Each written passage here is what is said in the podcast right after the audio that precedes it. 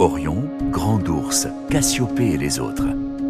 Nous nous trouvons aujourd'hui aux abords de la forêt du Troncet.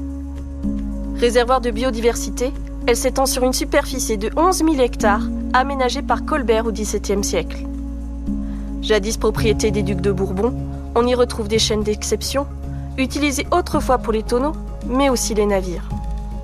À proximité du sentier PMR du Grillon, devenez vous aussi navigateur et explorateur et apprenez à vous repérer dans le ciel. La petite ours et la grande ours ont une histoire commune dans la mythologie grecque. La grande ours représenterait Callisto, une nymphe aimée de Zeus. Mais Zeus avait une femme au nom d'Héra. Quand celle-ci découvrit la tromperie de son mari, furieusement jalouse, elle transforma Callisto en grande ours et Arcas, son fils, en petit ours.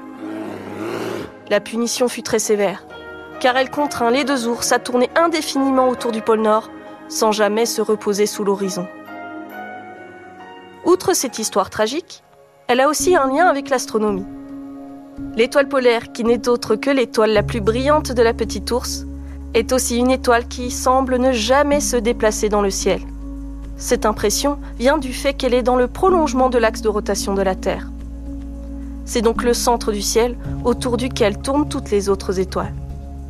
Si les deux ours ne vont jamais se coucher sous l'horizon, c'est parce que ces constellations sont dites circumpolaires, c'est-à-dire qu'elles sont visibles tout au long de l'année, sous nos latitudes, en direction du nord.